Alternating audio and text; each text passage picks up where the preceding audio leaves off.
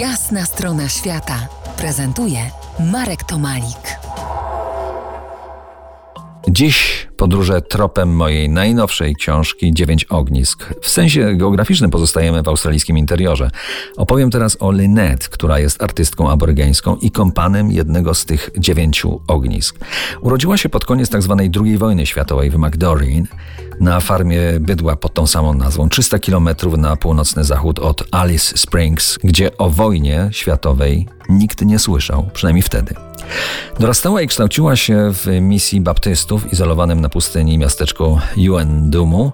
Mieszka tam kilkaset osób, głównie rdzennych braci i sióstr. Yuendumu leży przy szlaku pustynnym Tanami Road. Parę razy tęsknym wzrokiem patrzyłem w jego kierunku. Kończy się w Halls Creek, gdzie i ja kończyłem podróż, tyle że innym pustynnym szlakiem, który nazywa się Cunningstock Road. To tam, Juendumu, poślubiła swojego pierwszego obiecanego i miała z nim dwoje dzieci. Kiedy miała 30 lat, została pracownicą służby zdrowia. Na szkolenia jeździła do Darwin, Alice Springs i Adelaide, ale to Juendumu był najmocniejszy artystyczny ferment. Za jakiś czas wyszła za mąż za drugiego męża, za Harego Jackamara Nelsona, znanego australijskiego artystę ze starszyzny Walpiri, działacza aborygenów, przewodniczącego Rady UN Dumu. Kiedy miała 40 lat, zaczęła sama malować i miała szczęście współpracować z Centrum Sztuki Warlukulangu, jednym z głównych w Australii Centralnej, tak mocnym, że międzynarodowym. Jej prace odwiedziły dziesiątki, jeśli nie setki galerii w różnych miejscach świata. Zdobią też i moje ściany, mam dwa. Jeden autorstwa Lynette, a drugi jej męża. Jeden opowiada historię deszczu, drugi historię kangura.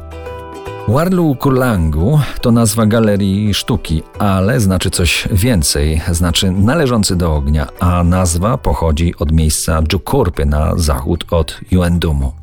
A Dżukurpa to, idąc na skróty, to miejsca sakralne, jak u nas kościoły, ale kościołów nie widać, nie przypominają, żadnej architektury w naszym rozumieniu nie przypominają. Dla naszego oka to krajobraz wzgórza doliny, rzeki, usiane tam drzewa i nic szczególnego.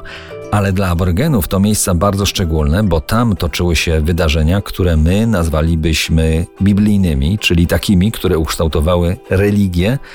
No i to zmienia postać rzeczy, bo zwykłe pagórki nabierają mocy metafizycznej. Wróćmy do Lynette. Ona maluje właśnie Dżukurpę, dziedzictwo ojca i dziadka. To, co jej według prawa wolno malować, to, co jest w relacji z jej krajem, czyli mity, rośliny, zwierzęta, z jej stron może malować bumerangi i męskie historie.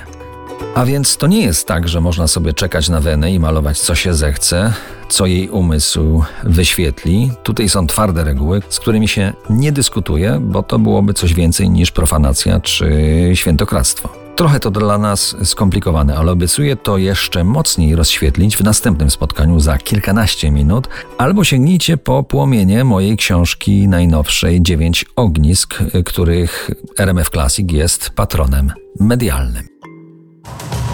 To jest jasna strona świata w RMF Classic.